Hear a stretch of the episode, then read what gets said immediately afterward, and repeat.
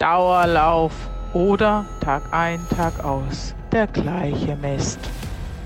Sich dabei immer etwas unglücklich zu fühlen. Einfach tun ohne Gehirn. Automatisiert. Ende in Sicht ist und zwar nie, wo man eigentlich schwer wieder rauskommt. Ohne anhalten zu können. Oft mühselig empfundener Alltag. Aber ja, alles kann Thriller sein natürlich. Gell? Der Thriller ist ja im Kopf, oder? Das ganze Leben ist ein Thriller. Oder auch nicht. Das liegt im Auge des Betrachters. Ne? Jede zweite Woche gibt es jetzt hier einen neuen Mini-Thriller. Maskenhysterie aus der Reihe Mini-Thriller. Es ist soweit. Sie kreisen mich ein, von allen Seiten. Überall sind sie. Ich habe keine Chance zu entkommen. Meine Augen sind weit aufgerissen.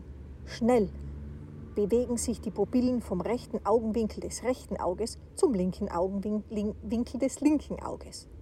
Meine Beine sind in Abwehrhaltung gegrätscht, die Knie leicht abgebogen.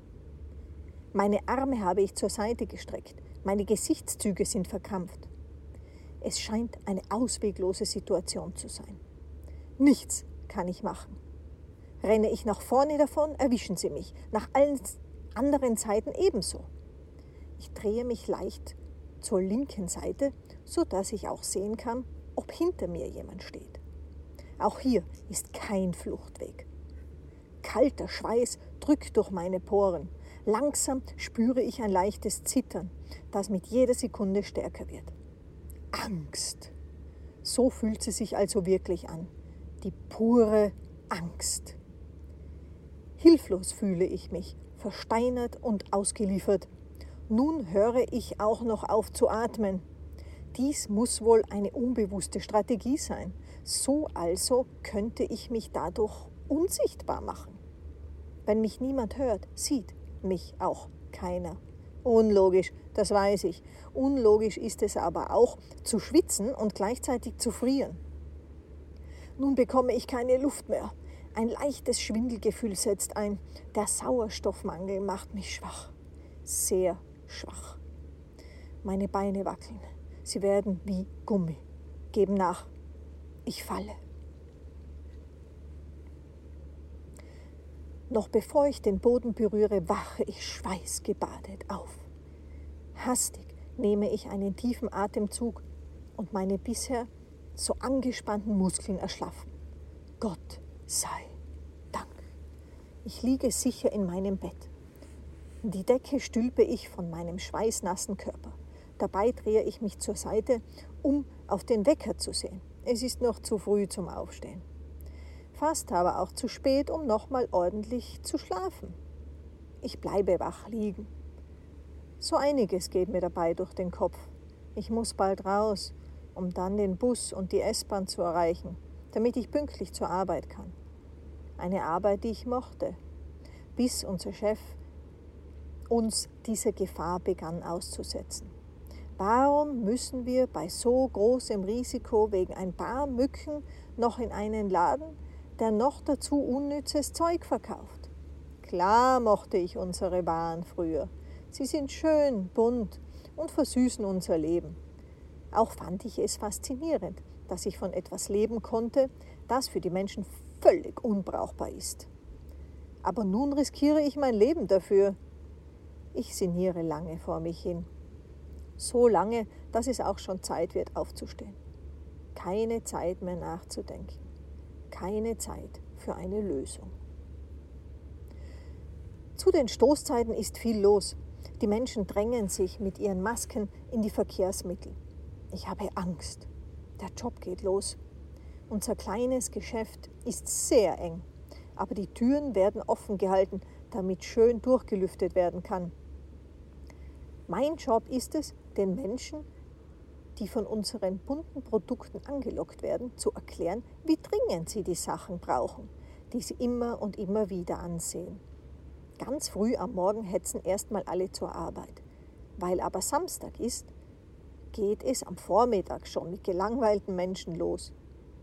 Eine Kundin steht am Eingang. Sie fixiert uns Verkäuferinnen. Bestimmt will sie etwas kaufen. Ich kann sehen, wie sie schon im Geiste einige Sachen aussucht. Ich möchte zu ihr hin, aber kurz bin ich durch meine Müdigkeit und die Gedanken an den Albtraum von heute Nacht abgelenkt. Ich zögere, habe keine Lust, habe Angst. Da aber meine Kolleginnen mit anderen Kundinnen beschäftigt sind, gehe ich auf sie zu.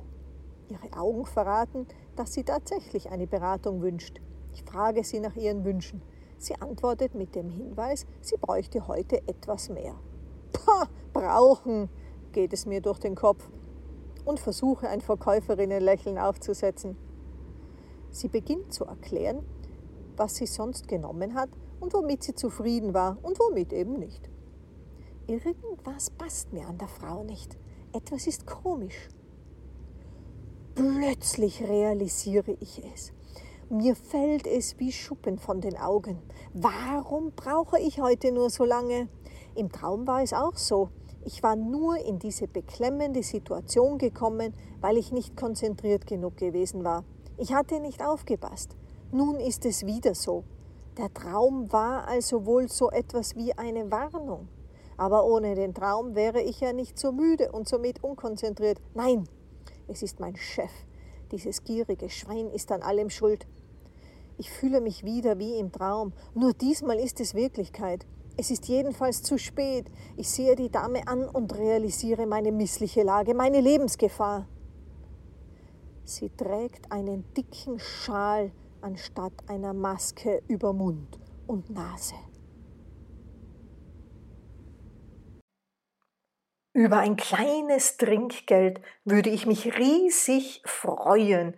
Bitte wirf etwas in den virtuellen Hut www.buymeacoffee.com BQT Global.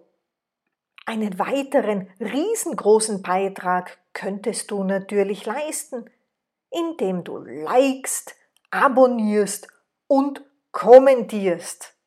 Lasse dir die neueste Version der Mini-Thriller immer direkt in deine Inbox liefern. Melde dich dazu an auf der Seite bqt.global/blog.